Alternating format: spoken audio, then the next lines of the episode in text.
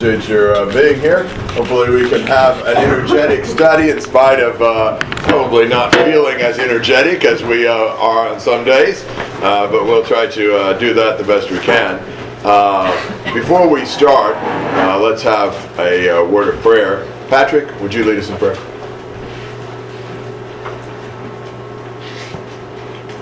Our God, our Father in heaven, we come before you, Father. Humbled to know that you are so great, yet you are so good to us. Humbled to know that you are so glorious, yet you care for us so much. Father, we love you so much. Father, our request now is that you strengthen us this time that we study that you help us to be alert and attentive, and that you help us to take in the things that we learn here, and help us to be active in this study. Help us to help us to look at your word and to actively pursue understanding of it, Father. God, thank you so much for this opportunity. Thank you so much for our brother that we can be here together. That we can come together and learn more about you. There's so much to learn, Father. And we pray that you help us all to understand more each and every day. Thank you so much, God. We love you. It's in Christ's name we pray. Amen. All right. In John 17, uh, we are looking at this context. Jesus, on his final night, he knew that, some other people didn't, was with the disciples. He was eating the Passover meal, evidently with them, and he instituted the Lord's Supper, though that's not recorded in John. He washed the disciples' feet, and he sent Judas out to do what he was going to do. The other disciples didn't know what that was, but Jesus did. And he has then some time with the eleven. And he talks to them about some important things, some things related to his leaving them right away, and uh, some things that he's doing to prepare them for the future. He's coming back. He's also sending the Holy Spirit as a comforter, and, and he just gives them a lot of instructions um, and, and teaches a lot of things just to the 11 in chapters 14 to 16. And then the last thing he does before he actually goes with them into the garden and the events of that final night transpire is he prays to God, and the 11, and now us, get to listen in. And you know, Jesus had a prayer that we call the Lord's Prayer sometimes in the Sermon on the Mount in Matthew 6, where they ask him, uh, well, in one case, they'd ask him how to pray, or, uh, and, and also in the sermon, he just teaches them how to pray. But that was kind of him giving the pattern and the outline of how for us to pray. This is more the Lord's Prayer in the sense that this is Jesus talking to his Father at perhaps almost his most critical hour. What would you be saying? If you were Jesus, you know what's about to happen, what would you be asking for? What would you say to your Father in a case like that? It's so amazing to hear the communication between Jesus and his Father at this momentous time. I think we'll learn a ton. You know, probably I would consider John 17 one of the profoundest parts of the Bible. You know, I love studying things like this and I hate teaching things like this because this is way deeper and way better than what we can ever talk about. But let's look at it and see what we can get out of it. So, would somebody read John 17, verses 1 through 8? Jesus spoke these things, and lifting up his eyes to heaven, he said, Father, the hour has come. Glorify your Son, that the Son may glorify you, even as you gave him authority over all flesh, that to all whom you have given him, he may give eternal life. This is eternal life, that they may know you, the only true God, and Jesus Christ, whom you have sent. I glorified you on the earth, having accomplished the work which you have given me to do. Now, Father, glorify me together with yourself, with the glory which I had with you before the world was. I have manifested your name to the men whom you gave me out of the world. They were yours, and you gave them to me, and they have kept your word. Now they have come to know that everything you have given me is from you. For the words which you gave me, I have given to them, and they received them and truly understood that I came forth from you, and they believed that you sent me. So Jesus uh, assumes what posture here as he prays? Yeah, he looks up to heaven. I assume he's outdoors at this point. Uh, we are really accustomed to bowing our head and closing our eyes, but there's no particular logic to that. Maybe there's some good things about that, but it's also very appropriate what Jesus will do looking toward his Father. And uh, always remember prayer is communication. Sometimes we almost think prayer is sort of talking to ourselves. So we sort of get within ourselves and we have a little conversation with ourselves. It's not like that. When you pray, always think about who you're talking to and talk to him. That's what Jesus is doing. How does he address God? And he says that a lot. You can see the close relationship he has. And he says, Father, the hour has come. Now, do you remember what he kept saying earlier in John? Or what the text keeps saying? The hour has not yet come. That was John 2 and several other passages. The hour's come now. You know, we've been waiting for it. Now it's come. What hour has come? Time for his suffering and sacrifice. And Exactly. This is D-Day. This is the hour for him to give his, himself up on the cross for us. You know, the hour has come. This is a very powerful passage.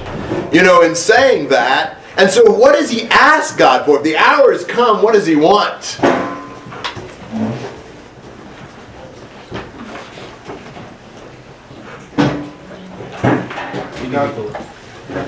God to glorify. God glorify him. Well, what does he mean? Does he want what, what does he want God to do?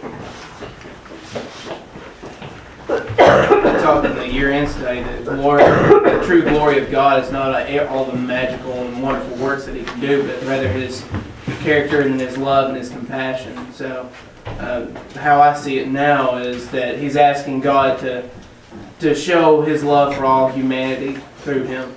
Yes. It is incredible that the glorifying of Jesus is on a cross. He's asking for God to glorify him in helping him serve and humble himself and love others. Jesus looked for glory in the very last place that man would ever have sought it on a cross. Because for God, the ultimate glory is serving and sacrificing and suffering. We think of glory as status and impressing people and gaining all these exalted honors.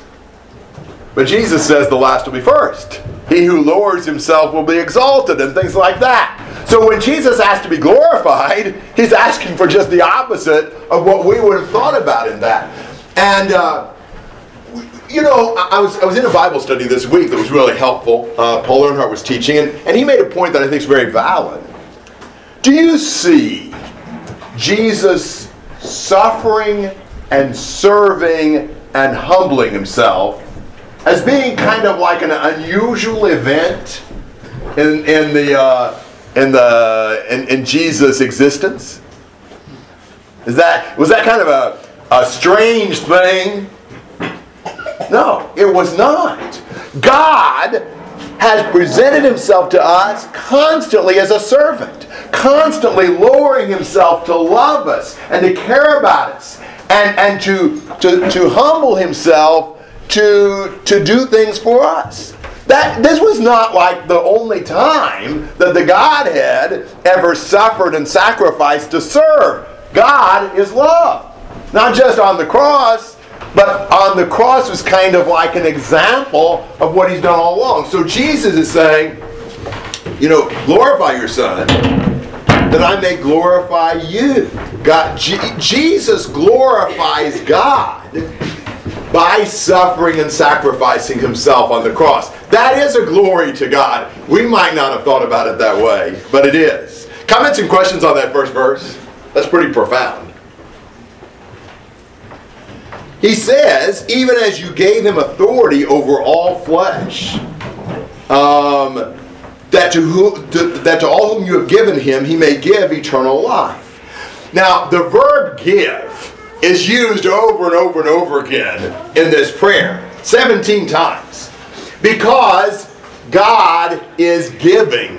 That's the nature of God. The verb that goes with God is to give. So God gave Jesus authority. God gave Jesus these men. And the purpose of God giving these men to Jesus is for Jesus to do what? Give eternal life to them. So God is giving, Jesus is giving, but what does it mean that he came to give eternal life to them? What is eternal life?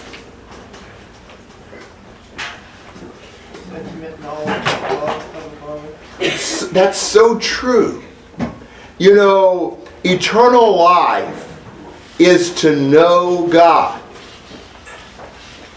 That's amazing. Think about how great God must be. That eternal life means knowing Him. That is life. There is no life outside of God. You know, you think about it. You think about all the blessings God has given us. You know, do you ever just thank God and start, you know, counting your blessings? And and you, th- one of the blessings God has given us, maybe one of the biggest ones, is He's given us life. There's no life outside of God. And life comes, we might think eternal life means going to a really nice place when we die. Worldly people would think a really nice place that's really elegant and it's got really good fishing or, you know, something like that. No! Eternal life is being with the Lord, knowing and being close to Him. That's what Jesus defines as eternal life. And Jesus' whole mission was to make God known so that people could have eternal life by having a relationship with God, and that glorifies God when He's able to save men and have this relationship with them. So, Jesus giving men the knowledge of God so they can have a relationship with God is the fulfillment of God's whole purpose. He is glorified in loving and saving men. So, right here in these first three verses, Jesus has captured almost the depths of this whole plan and of the whole nature of God. That's pretty good in three verses of a prayer, don't you think? Comments and questions through verse 3.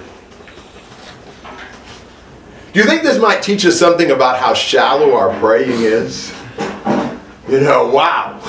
And then he says, I glorified you on the earth. How did Jesus glorify God on the earth?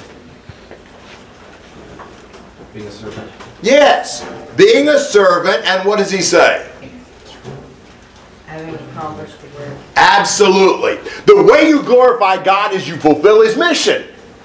You know, Jesus was sent to do a work. When he accomplishes that, God is glorified and honored. Have we had, have we been sent by God to do a work?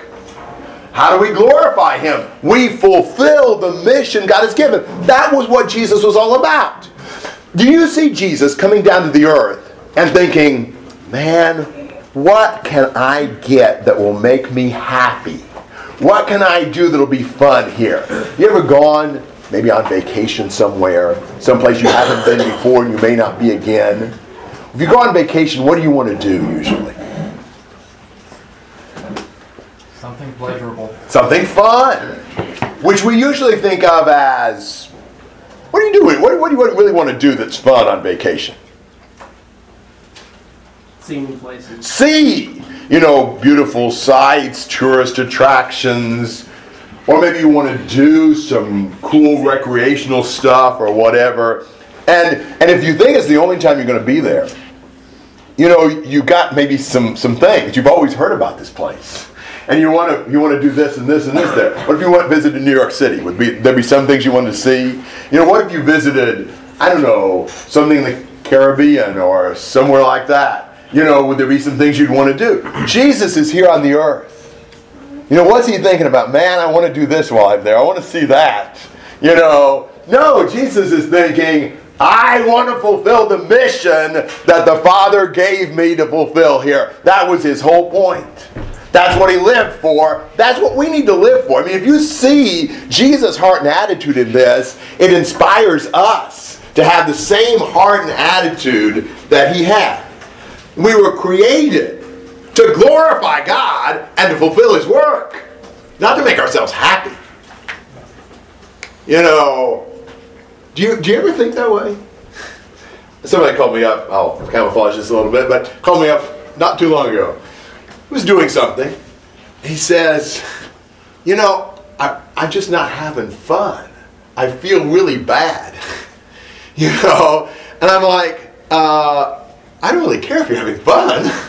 You know, it's like, that's really not our purpose. I said, What about the people around you? Can you help them have a good time? Can you be an encouragement to them? You know, we think our whole mission in life is to have fun. You know, how can I have a good time? That is not our mission. And I don't think that's what Jesus was thinking about ever on the earth. And so he says, Now, Father, verse 5, glorify me together with yourself with the glory which I had with you before the world was. Now, that really helps you tie all this together. What was Jesus' existence like, like before Bethlehem? Equal Equal with with God. Yeah. So he was glorious. I mean, what would it be like to be God in heaven? Can you imagine that? What would be the coolest things to you about being God in heaven? All singing. All right, you, you know everything. See everything. What else would be really cool about that to you? You do a bunch of really cool stuff. Yeah, all power, and, and you can do these things. You know, I mean, you can you can control things. You can bless people, and and you know, wow. What about the atmosphere? You know, would it be a nice place to be? Would it be encouraging? Would it make you feel good? I mean, you know, I don't know. I mean, it's really hard to even relate to that, but it must have been just awesome and certainly glorious. Wow. Jesus is saying, okay, I've come here. You've given me these people. You've given me this work. I fulfilled the work. Now glorify me on the cross and then take me back and give me the glory that I forfeited, that I gave up to come here. Jesus gave up all kinds of stuff to come here. But he preeminently gave up the glory and the majesty and all that that he had before. He doesn't look really glorious when he's, you know, here on the earth. And so, as Jesus fulfilled his mission, he comes back home. And he prays to God to allow him to retake that position that he'd given up. Comments or questions on these first five verses? Travis. Um, one thing that amazes me is that Jesus, He gave everything to come here, and yet we will give nothing to serve God. We will, we will not sacrifice small, measly things in our life to give God so much, and yet He gave us this. Good point. Mm. If we notice that, almost the key verb in this prayer is give. God's giving, Jesus is giving. What should our key verb be? Yeah. What is it usually? Getting. Getting. How can I get this? How can No. Life and glorifying God is giving. That's what we ought to focus on. We are so selfish. We think about ourselves so much and we want for ourselves so much. If we want to be anything like God, we're giving and serving and sacrificing ourselves and giving up our glory and our status and our pride to serve. And again, you know, this prayer just blows your mind. I mean, I've never even thought about praying a prayer as profound as this. Couldn't do it. Jason. Know, I would say, especially when it comes to our prayers, one of the things that we tend to give the most is lip service. Yeah, like when Jesus says, Father, may I glorify your name. Know, you, you see that he's going to do that. But know, how often do we in our prayers say, Father, help us to glorify you, help us to honor you? Then what do we go and do? Most of the time, nothing. Yes. Really be careful of that. Yeah, we can repeat the words and have none of the meaning. Seth.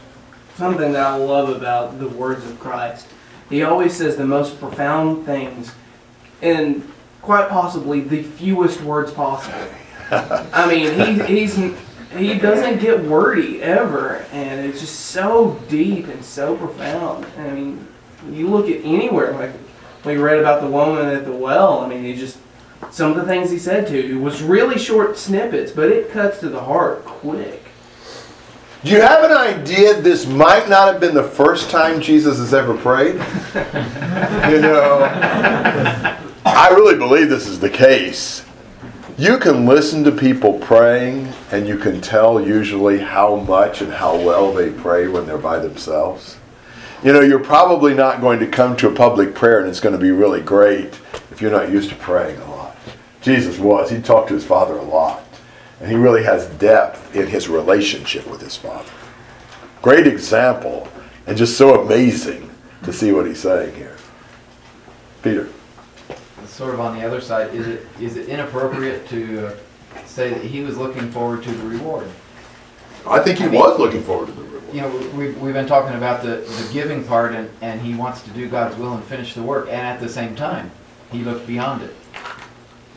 Yes, he definitely did. Hebrews 12 2 talks about that. But even as he looks beyond it, he's not doing that in a selfish sense. As he has returned to his glory, what's he doing? Bringing us salvation. Yes, interceding for us, serving us. I mean, being glorified as God, as God in heaven means giving and serving and caring. And that's that's what Jesus was looking forward to, but very much he was. I mean, Jesus knew the cross wasn't the end. And that was that certainly was a great uh, help and encouragement to him. He says, look at verse 6.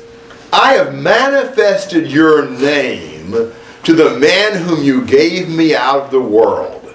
They were yours, and you gave them to me, and they've kept your word. Well, all right, so you've got these men that God gave Jesus. What did Jesus do for them?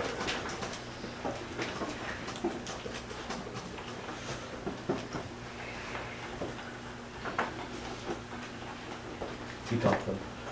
What did he teach them? Yeah, he taught them God's name. I've manifested your name. So, what did he teach them? How to spell God?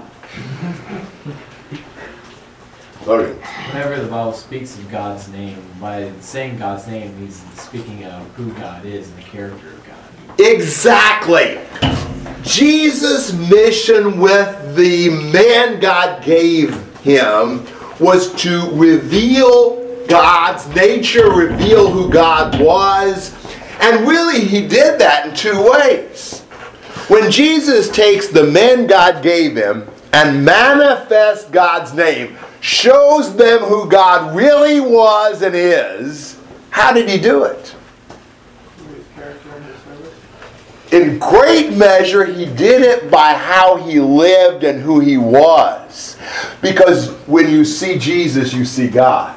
And so Jesus' whole life was a revelation of God. And then he also did it through the specific things he taught them, because he taught them many things about God. So Jesus, in his life and his words, was revealing God to them. That was his mission. That's what he was here for, to show us God he shows his dependence on God. Constantly he's saying, These are the men you gave me. You know, he says in 7, Now they've come to know that everything you've given me is from you, and the words which you gave me I've given to them. And they received them and truly understood that I came forth from you, and they believed that you sent me. Do you see what Jesus was constantly showing his followers? That he depended on his Father. He says, They know that everything you've given me is from you. I didn't ever try to get them to think that it was me. I taught them that the things you've given me come from you, and they know it's from you. And, you know, I've given you, I've given them the words you've given me, and they know that I came from you. And they believe that you sent me. So, what was Jesus doing on the earth as he was with the disciples? What was he helping them to see? They need to have the same kind of trust. But what's he really doing here? How would you summarize what he's doing as he, as he reveals this to the disciples? What's he getting them to see? God. God. And that the source of everything is God. And that everything he has and everything he does comes from God. He is not getting them to focus so much on himself. He's getting them to see, it was you that sent me. Everything comes from you. He's getting them to glorify God. Now, if Jesus did that, what should we be doing?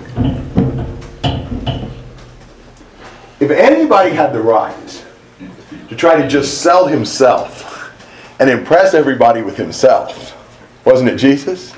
But what's Jesus concerned to do? I made sure they know it comes from you. I make sure that they know that you gave all this. He's constantly glorifying his Father. Isn't that what we have to do? Forget yourself. Don't try to impress people with you. Don't try to get them to think, oh, look at the great things you are. Constantly show them it's from God. Because it, Jesus had all this glory, really, himself. But he doesn't use that, he glorifies his Father. We don't even have any glory. If, if everything Jesus had came from his Father, how much more everything that's, that's any good at all about us comes from God? We, it is just such a shame when we try to compete with God for glory. He deserves it. We deserve none.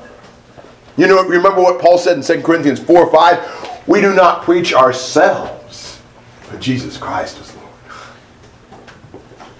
So this is just amazing. It's amazing how much Jesus showed them about God. Thoughts and comments on these first eight verses?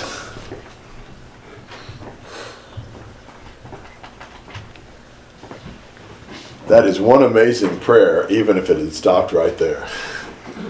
But thank, thankfully, it doesn't stop there. That's the part that more or less Jesus prays related to himself, although that stretches it. It's really related to the disciples, but now he really prays for them. This the, the next part of the prayer focuses on the eleven. And wow. You know, would you again try to try to think about this. You know, in hours Jesus is going to be betrayed. He's going to be arrested by a big brawling band of soldiers. He's going to be taken to outrageous injustice in courts that had no shred of honesty. He's going to be spit on. He's going to be scourged. He's going to have a crown of thorns pounded into his scalp. He's going to be mocked and ridiculed. He's going to have the spikes driven through his hands and his feet and hung up to suffocate on the cross. They're going to jeer him and mighty, hey, come down from the cross. We'll believe in you. He's going to have one of his closest friends say, May God damn my soul if I even know that name. He's going to have the others just go AWOL, leave him at his time of greatest need. He knew all this. And he's going to drink the cup of wrath in our place. He knew that was all going to happen in these next few hours. And he dedicates the biggest part of this prayer to praying for them, not for himself. Do you ever get in a situation where you think, look, I am suffering so bad and things are so hard for me right now, I just can't think about other people. I am I need help right now. I'm just, it's so hard for me. Well, listen to Jesus, 9 to 19.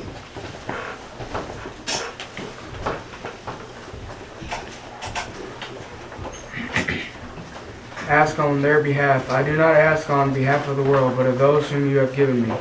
For they are yours, and all things that are mine are yours, and yours are mine. And I have glorified I have been glorified in them. I am no longer in the world, and yet they themselves are in the world. I come to you, Holy Father, keep them in your name, the name which you have given me, that they may be that they may be one even as we are. While I was with them, I was keeping them in your name which you have given me, and I have guarded them, and not one of them perished, but the son of the uh, perdition, so that the scripture would be fulfilled. But now I come to you, and, and these things I speak in the world, so that they may have joy and made full in themselves. I have given them your word, and the word world has hated them, because they are not of the world, even as I am not of the world.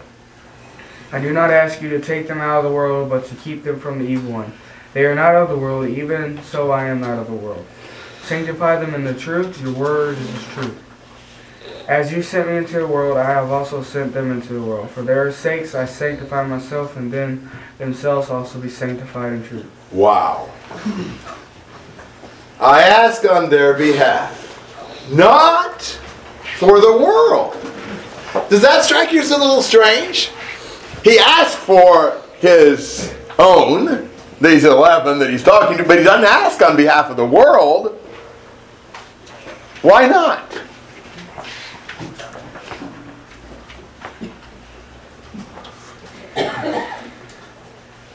They're in the world, not of the world.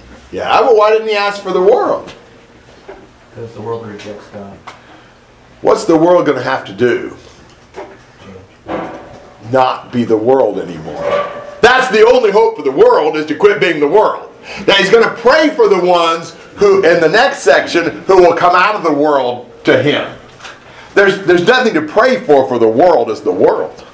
Because if it stays the world, there's nothing. So the only hope is for them to quit being the world. But right here, he's focused on these people that he loves. Um, uh, for those that God has given him. And he says, this is an amazing statement in verse 10 all things that are mine are yours, and yours are mine. I've been glorified in them. What sane man would ever pretend that he was co owner with God of everything that exists? You know, all of your things are mine, and mine are yours, but that's the kind of relationship, the union of the Father and the Son. And so, on the basis of that, Jesus asked for these people. Now, he says, I'm no longer in the world, but they are. That's kind of the reason why he asks. I mean, while Jesus was here in the world, think about the things he could do for them, but he's leaving the world. He won't be with them any longer. And so they're going to be left without his personal presence. And so, on that basis, he especially pleads with God for them. I'm not going to be there. So I, but they are. They're, they're not going to leave the world like I am. So I'm praying for them. Now, what would you pray for? You love these 11. You gave yourself to them. You care about them. What do you pray for them? What do you pray for those you love the most? Not have to go through any difficulties. Yeah, freedom from problems, family problems, economic problems, health problems. What else might you pray for them? That they remain faithful. They remain faithful. What else? They're about to go through a lot of pain when, and a lot of confusion. Be with their minds, be with their hearts. Okay. You know, I want you to think about some of the things that Jesus does not pray for them. He loves them, but he doesn't pray for their riches. He doesn't pray for their life. He doesn't pray for their position, for their health, for their family. You know, he doesn't pray for exemption from trial and difficulty. He doesn't pray for them to be spared disappointment. He doesn't pray for them to have bigger churches and more converts. He doesn't pray for their success. He doesn't even here pray for their forgiveness. He doesn't pray a lot of things we might think about praying. Now, not all of those things are wrong to pray for. And some of them we've got examples of praying for. But it's interesting when he, he's just, you know, this is maybe his last major prayer for them before he leaves. What's on his mind as he's thinking about them? Amazing that he's even thinking about Well, what's he praying for? Well, he says, I'm no longer in the world, verse 11, yet they themselves are in the world, and I come to you. Holy Father, keep them in your name, the name which you've given me, that they may be one even as we are. While I was with them, I was keeping them in your name, which you've given me, and I guarded them, and only Judas perished. So he wants God to do what for them? What does he want God to do for them? Keep them in his name. Keep them.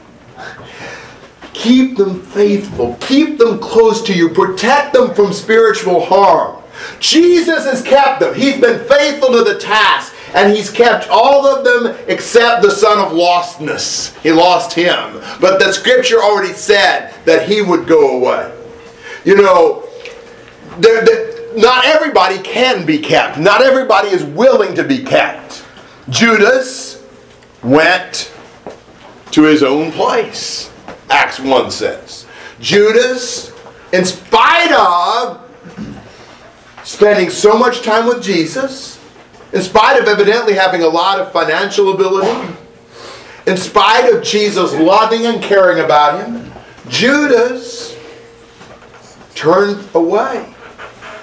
And, and Judas, he was the son of lostness. There are some that, in spite of all Jesus and God will do, because God has given them free will, will leave. And they'll be lost. Now, God overrode Judas's evil intentions to bring about some good in what he did. But, but Jesus lost Judas. But it wasn't Jesus' fault. It wasn't that Jesus didn't keep it, It's that some people refused to be kept. So that was Judas's situation. But everybody else that God gave him, Jesus kept. while he was with them. But now he's leaving, and he wants God to keep them. Hold them. Don't let them get away. Don't let them fall. Keep them in your name. Keep them by who you are and keep them close to you. Verse 13 why does Jesus want them to be kept?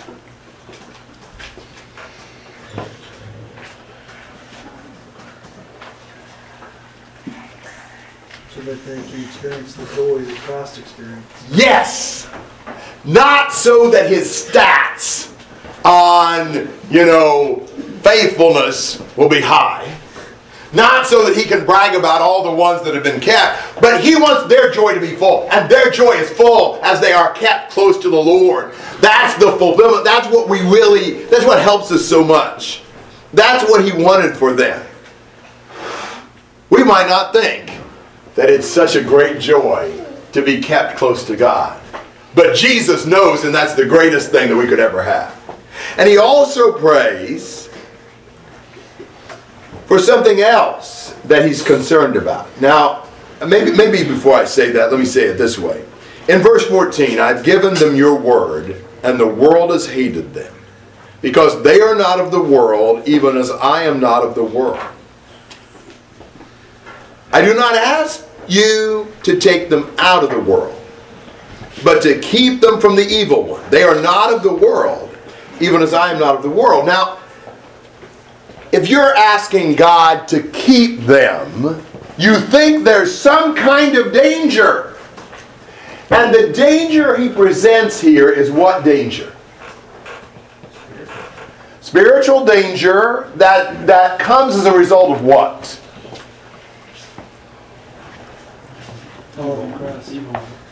Yeah, the evil one. But what, what's he worried about? His absence. His absence. His absence, and what else is he worried about here? They're still in the world. They're in the world. Now, why would it be a problem for them to be in the world? There's no hope. It might rub off on them. Well, what's wrong with that? Yeah, we're not of the world. We're not to be of the world, But when we're in the world, there's so much danger that the world will contaminate us and it will shape us and mold us and influence us and hurt us. He's really worried about the influence of the world on them. Do you have that problem? Isn't that a challenge for us? We're in the world, but we're not of the we're not supposed to be of the world. That's a challenge. How much are we influenced by the people around us and by the values and the culture and uh, you know fitting in and, and trying to be accepted? Jesus is worried about that. Have you ever been for any some of a few of you have. Have you have you ever been for an extended time to a foreign country? A few of you have. What do you suppose that feels like? Foreign. Foreign. Yeah, Ryan was there. Tell us about it, Ryan. How is it? Uh, and sometimes just overwhelming. Everything's completely different, especially the language. That's one of the most apparent things. So, how does it make you feel about yourself? Like I don't belong. Out yes. You don't fit in. You know, I knew the language. I got better and better at it, and Ryan wasn't bad at it either. Uh, but the whole time I lived in Brazil, for three years, I, I wrote this to some guy, I don't remember who, somebody I had a contact with who was a missionary in somewhere in Eastern Europe. And, he, and when, I, when I wrote it, he wrote back and he said, You're exactly right. I said, I always feel like a fish out of water. I always feel different. I always don't feel like I belong here. I'm one of these guys, I really am not a pioneer. I, I don't like things outside of what I'm accustomed to. And being in Brazil for three years was probably the hardest thing I've ever done in my life. You just never really feel like you're a part of it. I love the brethren there, and I care a lot about them. But being, trying to be a Brazilian when you're an American, for me was very difficult. We've got to have that same mentality about this world. We can't fit in. We don't belong. We should never feel like we are apart. We've got to have a different way of life, a different speech, different manners, different culture, different dress. We need to have a special feeling for those of our fellow Christians in this alien, hostile culture. There's something that I thought was cool. You probably won't, but I'm going to read this anyway. This is Old English. You know, not old, old English. But I don't even know where I got this. But I think this is, even though it's expressed in kind of antiquated language, is good. Strangers and pilgrims are known by their language and the country through which they are passing. It is different from that which is spoken around them. The tone is quite different. Yeah, and the dress too. Therefore, they're oftentimes a gazing stock to those among whom, for a short period, their lot is cast. Their manners, too, are different. You at once perceive it, it strikes you immediately. You would never take them for inhabitants of the land in which they are strangers and pilgrims. Never. They could not be mistaken for a single instant. How is it with ourselves? Are we strangers and pilgrims in this world? Is our language different? Our manner different? Our attire different? Is it impossible for us to associate with men of the world without their finding out that while we're in the world, we're not of it? If a stranger and pilgrim in a far off land meets a fellow citizen by the way, one speaking the same language, wearing the same attire, evidently by his manner belonging to the same country as himself, how delighted he is. What sweet intercourse they enjoy. Imagine yourself in a distant land, far away from all home associations, among utter strangers whose ways and tastes and manners and language were utterly foreign to you. Imagine meeting one of your own there. How you would embrace, how you'd hold him fast, how soon you would make him a companion of him. You could not do otherwise. How is it with ourselves? When we meet the children of God here on the earth, are they our choice, our delight, our companions? Isn't that good? We've got to have a stranger and pilgrim mentality. Jesus said they are in the world but not of the world. Could he say that about us? I mean, so often we're so of the world.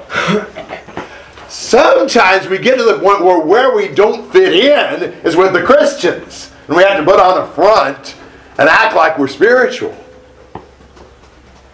Jesus is concerned. He asked God to keep them because they're in the world.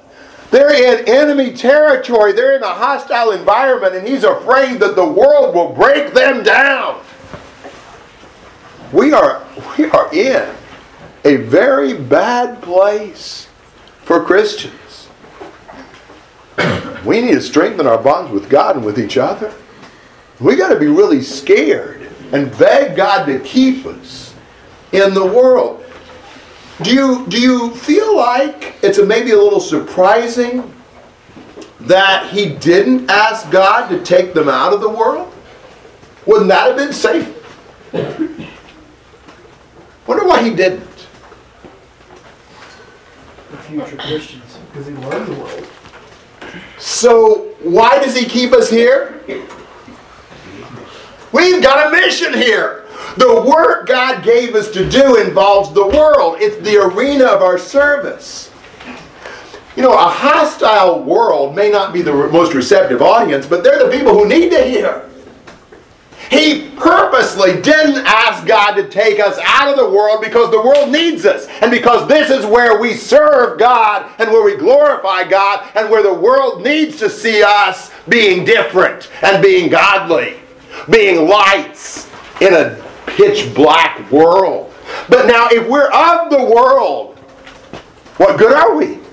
If the salt loses its saltiness, it doesn't help any. When you just fit in, when you just act and live and talk like the world, you don't help the world at all.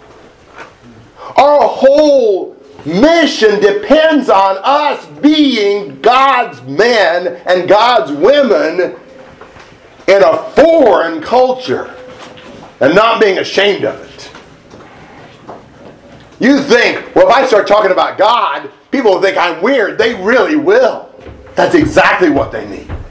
If I live like this and I talk like this and I dress like this and I act like this, I won't fit in. Amen, you won't. And that's exactly what they need. A few will realize there's something there, and I want it. Seth. How do you balance this with the the desire and longing to for Jesus to come back? How, how do you balance the mission that we have against the reward that, that I'm looking forward to? One thing is the Lord's will be done. It may depend on where we are spiritually. Paul balanced it in Philippians 1 by saying, You need me more than I need to be with the Lord. I hope I can stay.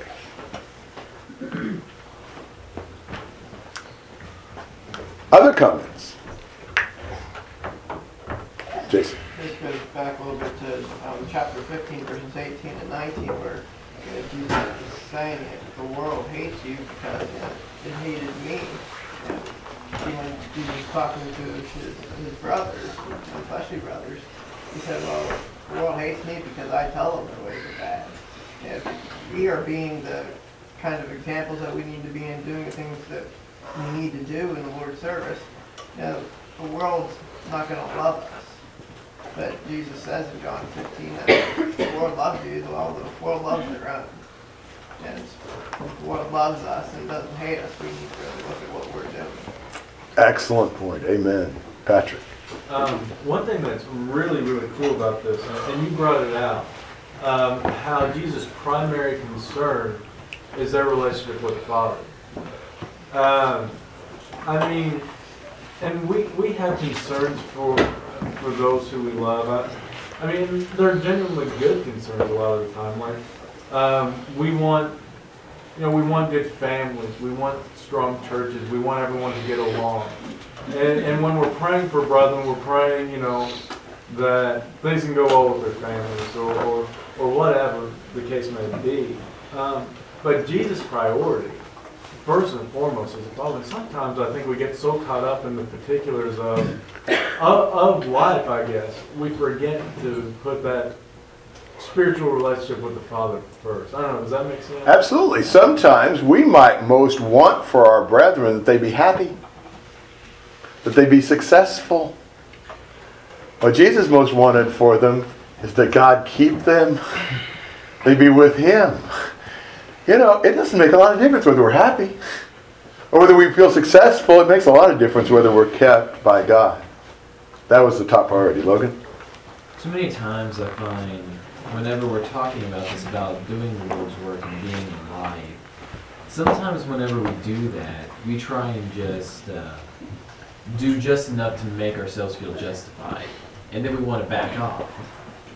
But you know, I've been studying some recently in Acts, and, and what you see whenever you study what the apostles and the brethren did in Acts is that they went about the Lord's work without any restraint whatsoever. I think we need more of that in our lives to be able to just push ourselves to do everything we possibly can in the Lord's service.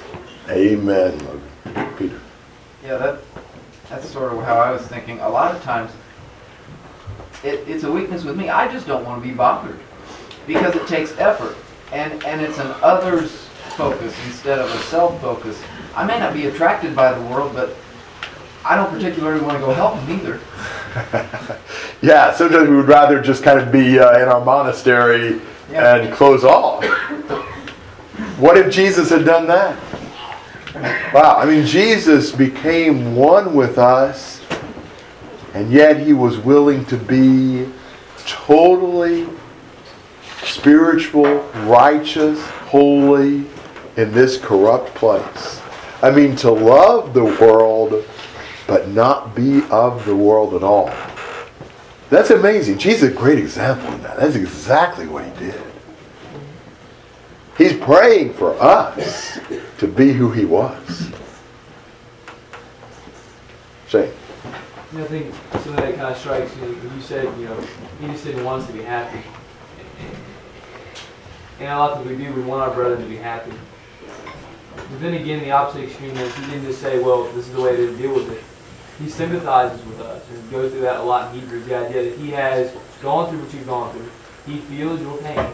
And he sympathizes with you. Um, but then again, he doesn't sympathize so much that he takes away what's best for you, as we see in 1 Peter 1. The fact that these trials are going to purify him. And he knows full well that as much as he loves the disciples, as much as he loves the apostles to be, that he knows that for them to be what he needs them to be and to, and to be the foundation that he needs them to be, they must go through these things. Mm-hmm. And I think the great thing about our God is, and I, and I fall into this a lot of times when I'm talking to somebody, either I'm over, either I'm overly sympathetic or I'm overly harsh. It's hard to find the balance.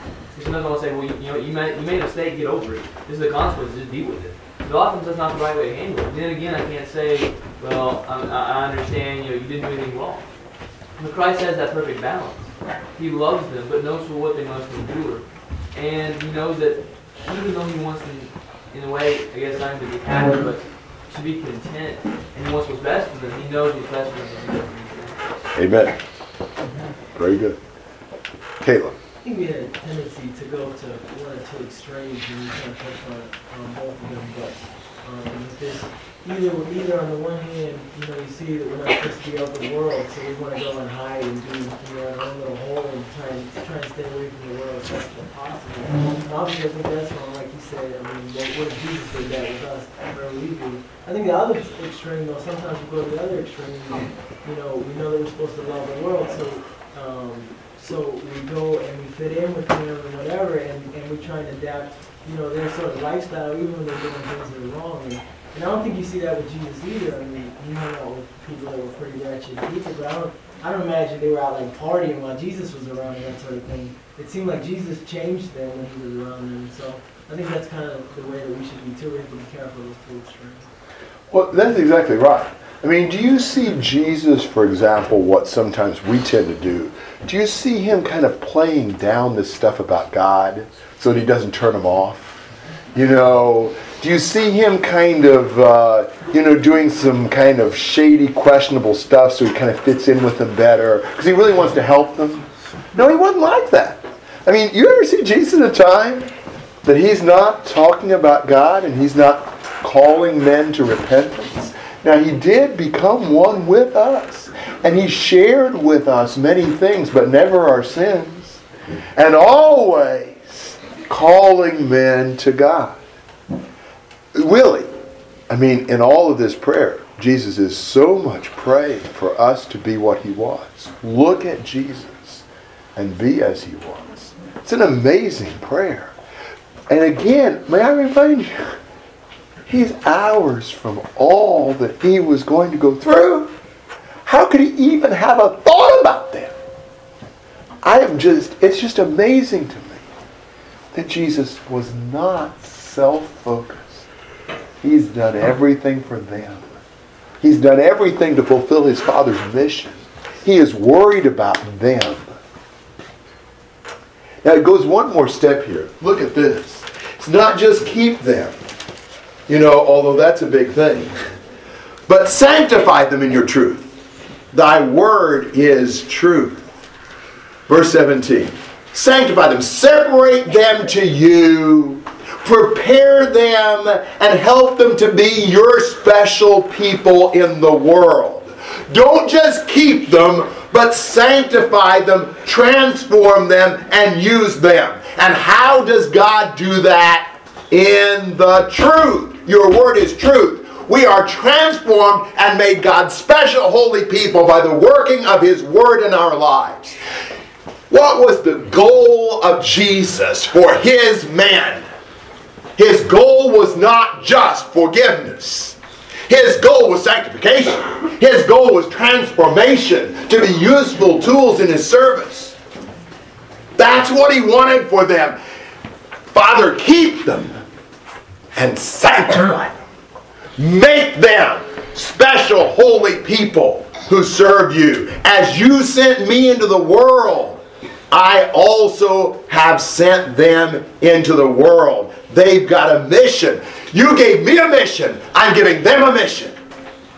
So, so that, that's just amazing. You know, because we go a step beyond keeping them. Jesus was concerned about their security, their spiritual security. Don't let the world overtake them. Don't keep them and, and protect them from those evil influences, but sanctify them and use them. I'm sending them out.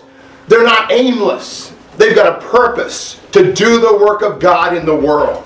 For their sakes I sanctify myself, that they themselves also may be sanctified in truth. Wow.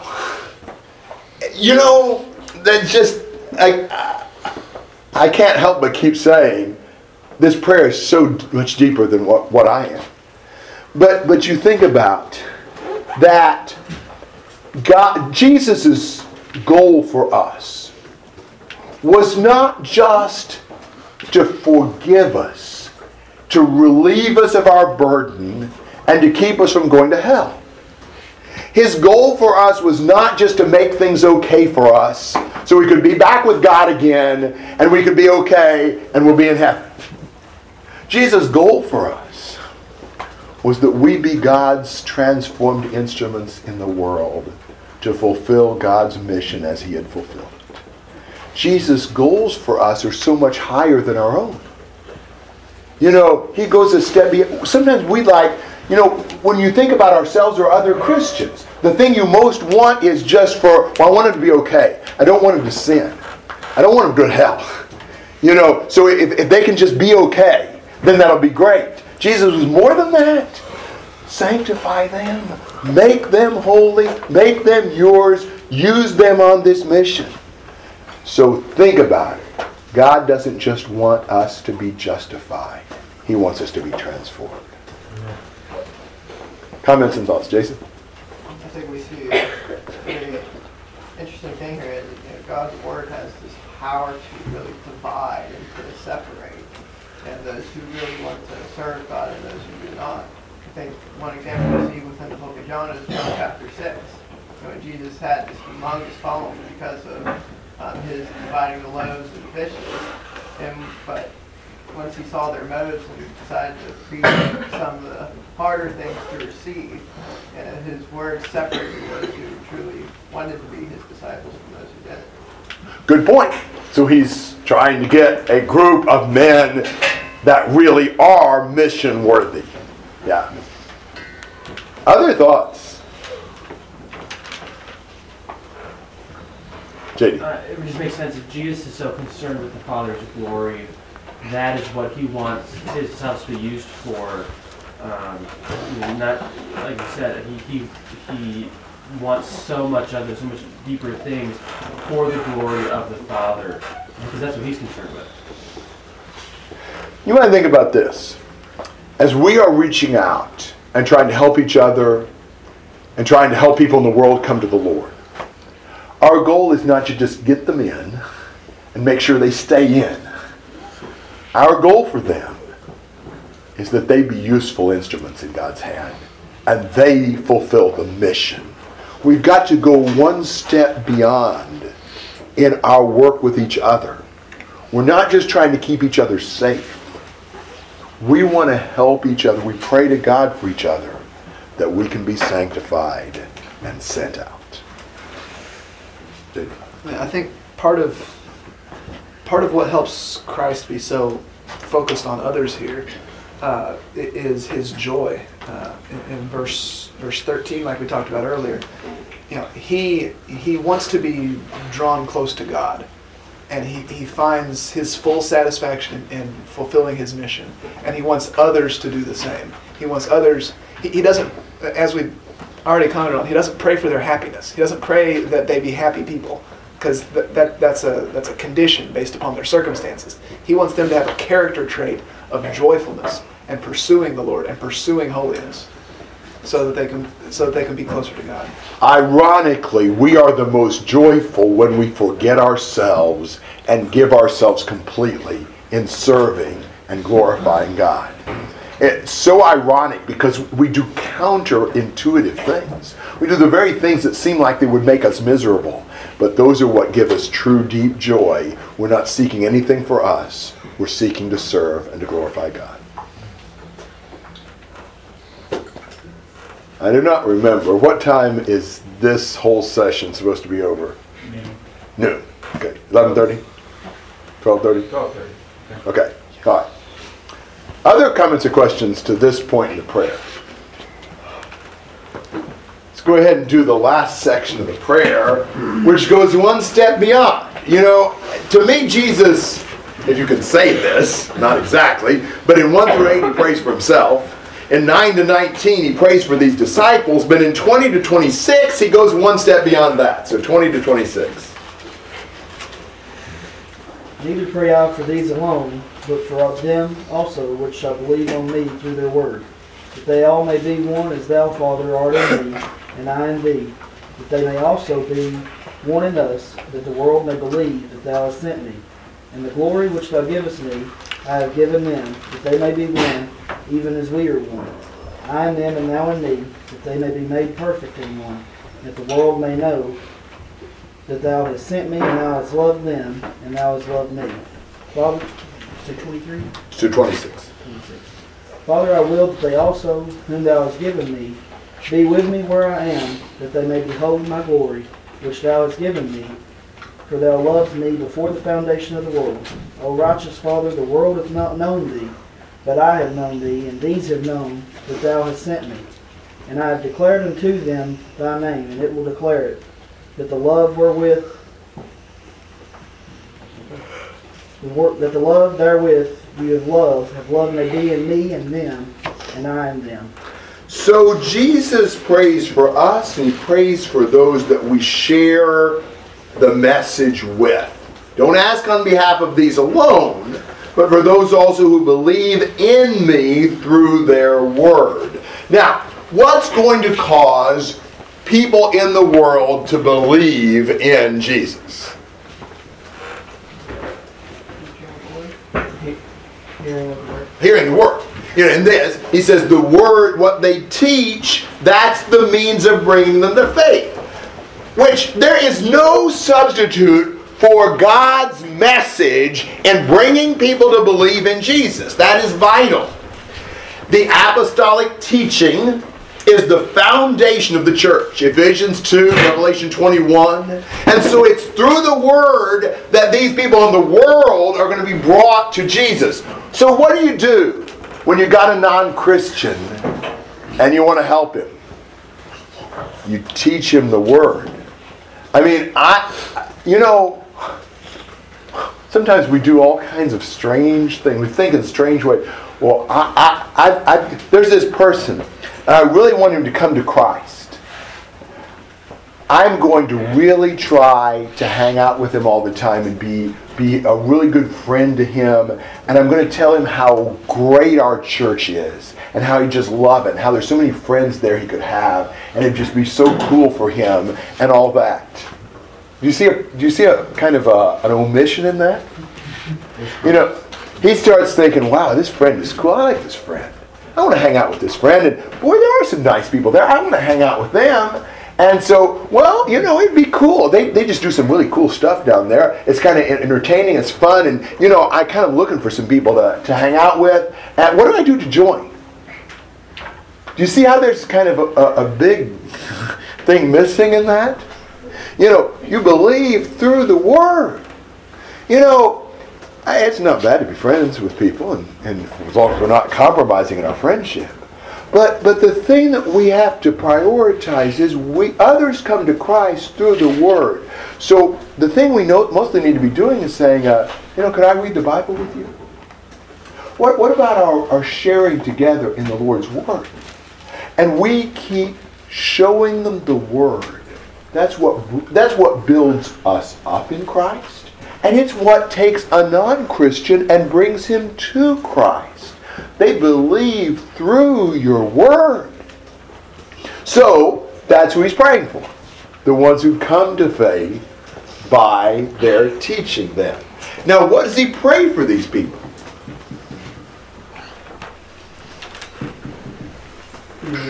For unity, that they all be one. Now, what's the model of unity that he says?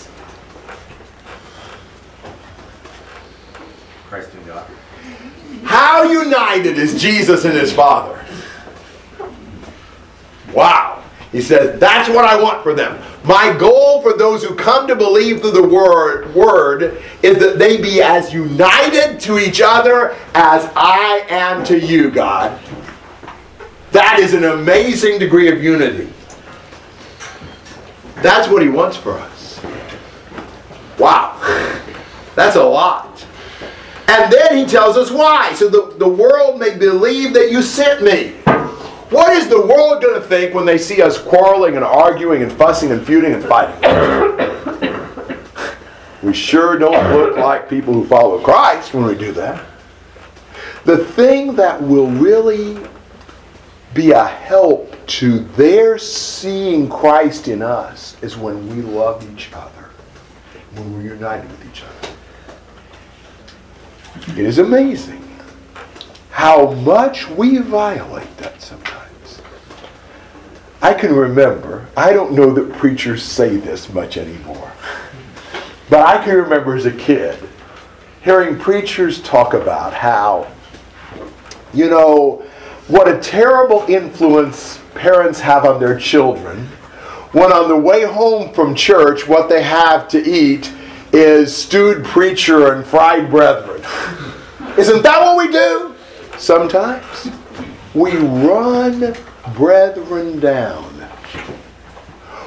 We fight and fuss. We don't love each other and aren't united to each other. We try to divide and separate. We're a little better than they are. You know, we find ourselves with all these conflicts and bitterness and, and tensions and animosity. That is contrary to Jesus' prayer. He wanted us to be how united? As united as the Father and the Son are. That's what he wants for us, is that we be, have that much love, that much closeness, that much concern for each other. And when we let the stewed preacher and the fried brethren and the constant rivalries and competitions and smugness and bitterness divide us, we are flying right in the face of what Jesus begged for right before he died. Or maybe for us, it's not so much that, it's just we don't have much relationship. You know, sometimes the opposite of love isn't hate, the opposite of love is indifference. You know, we go through our life, we're focused on our school and on our physical family and on our jobs and on our hobbies and on our Xboxes and on our whatevers. And brethren just don't much enter into that picture. Oh, there's a couple of brethren I have a lot of fun with. But as far as the close unity in Christ, it isn't there. If we're going to be one like this, we got to share the Lord together. There's no other way to do that. We've got to care about each other. And we've got to really develop a bond between us and the Lord. That's what he prayed for. Would that be what you'd have prayed for? I mean, if you had prayed for those who would come to believe, would that be what you'd have prayed for? And he doesn't just drop it there, does he? The glory which you've given me, I've given to them that they may be one. Just as we are one, I in them and you in me, that they may be perfected in unity, so that the world may know that you sent me and loved them even as you have loved me. He just doesn't let that one go. He, do you think he thought it was going to be hard for us to have this degree of unity? That we are going to have a hard time having this perfection as being in one another and loving and caring for one another? We need to repent and, and, and unite and work together and love one another and stomp out, as the Hebrew writer says in chapter 12, the root of bitterness. We need to have, you know, we're like, well, I, you know, I don't have anything against those people. I don't want to do anything with them. I don't want to see them. I don't want to talk to them. But I, I have nothing against them. I'm, I'm fine with them. You know, I don't really want to be on the same pew.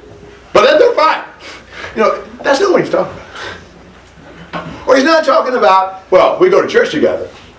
You know, we show up the same building kind of randomly, about three times a week. But my life is everything else. You know, he's asking for a much greater degree of closeness. And did you notice what he says in the end of verse 23, which is probably one of the most amazing things he ever says? You, uh, you just would not think this could be true. He says, so that the world may know that you sent me and loved them even as you have loved me. God loves us just like he loves Jesus. Did you know God loved you that much? How much did God love Jesus? But if you're someone who will come to believe through their word, he'll love you as much as he loved Jesus. And we need to love each other as much as he loves us and Jesus. Comments and questions through 23. Shane. I think that sometimes we get caught up in the Romans 14 and First Corinthians 8 principle. You know, my conscience allows me to do some things that I can do. My conscience might not allow you to do those things.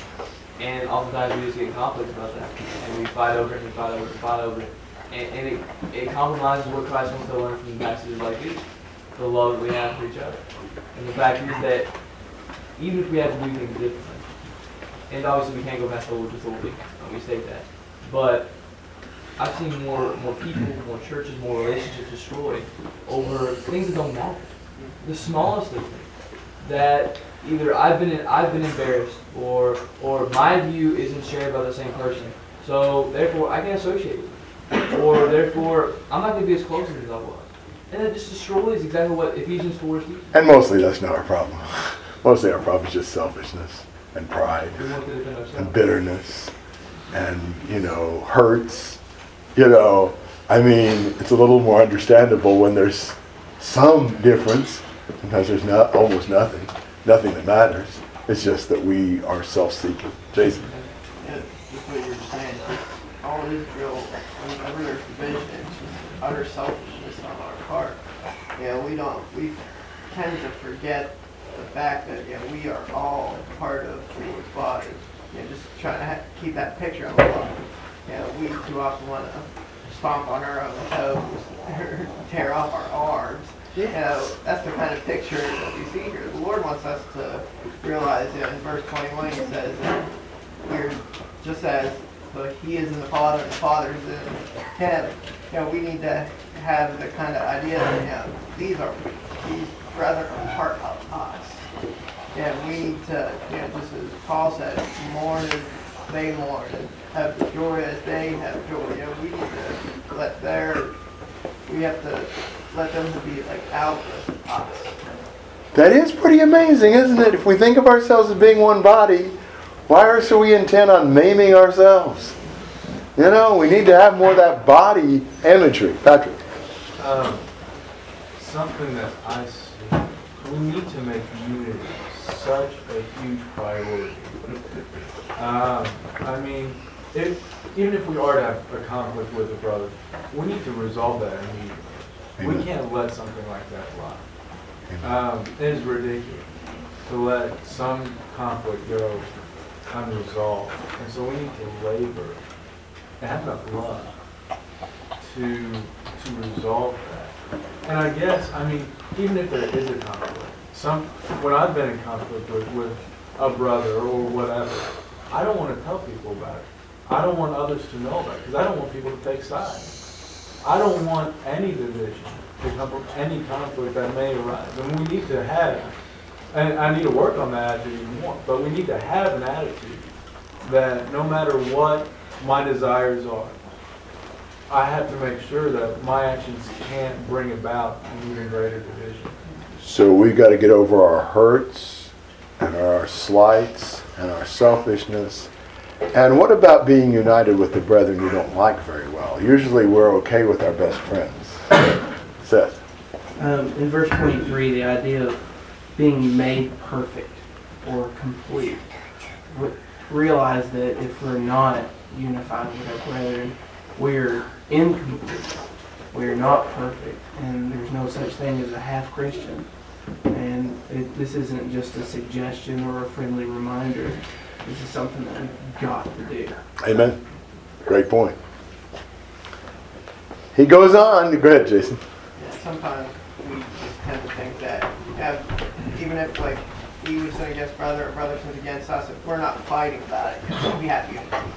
And Yeah. That's really not the case at all. If there's anything that's causing any trouble between us, we do not have unity. And Jesus says in one of the other gospels that if you know that your brother has something against you, as you take your gift to the altar, you lay your gift down and go make things right. You know, God doesn't even want us to come before Him, worship Him if we hate our brother that we do see. Amen. Amen. 24. Father, I desire that they also, whom you have given me, be with me where I am, so that they may see my glory which you've given me. For you loved me before the foundation of the world. So, what does Jesus most want for us? He wants us to be able to be with Him where He is and to be able to behold His glory. That must be awesome. That's the highest aspiration He has for us. What He begs finally the, from the Father is that they, we, could be with Him where He is and see His glory. I have no idea what that's going to do. Can you imagine one day being with Him where He is and seeing His glory? That's going to be the most incredible, overwhelming thing. That's what He asked for. JD? Is this is this talking about heaven? I think so. Okay. I mean, you know, it's talking about being with Jesus where He is now and seeing Him in His glory that He has now. Okay, so it's where he is now, not where he is when he's I think so. saying this. I think so. They are with Him where He is right now, in a sense. Okay. But I think He's praying beyond that. Okay. He's praying that he re-receive the glory he'd given up when he came here. So I think when he says that they behold his glory, my glory, he's talking about the glory he's going to receive back when he goes back to heaven. Pretty amazing.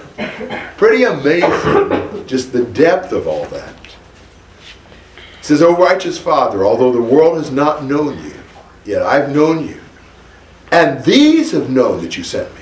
And I've made your name known to them. And will make it known so that the love with which you love me may be in them and I in them. That's it. wow. Those two verses kind of summarize this thing, don't they? you know, he has he got, what, what Jesus did in his mission was to real, reveal the Father. So that you've got this love that God had for Jesus. Jesus revealed the Father to them so they could have that same love in them. And so that Jesus himself could be in them. Wow. You know, it's kind of like when you when you read this prayer and you think about it, kind of going into the Holy of Holies. You know, this is wow. This is what Jesus said to his father. Can't you tell? This was not something dumbed down for us.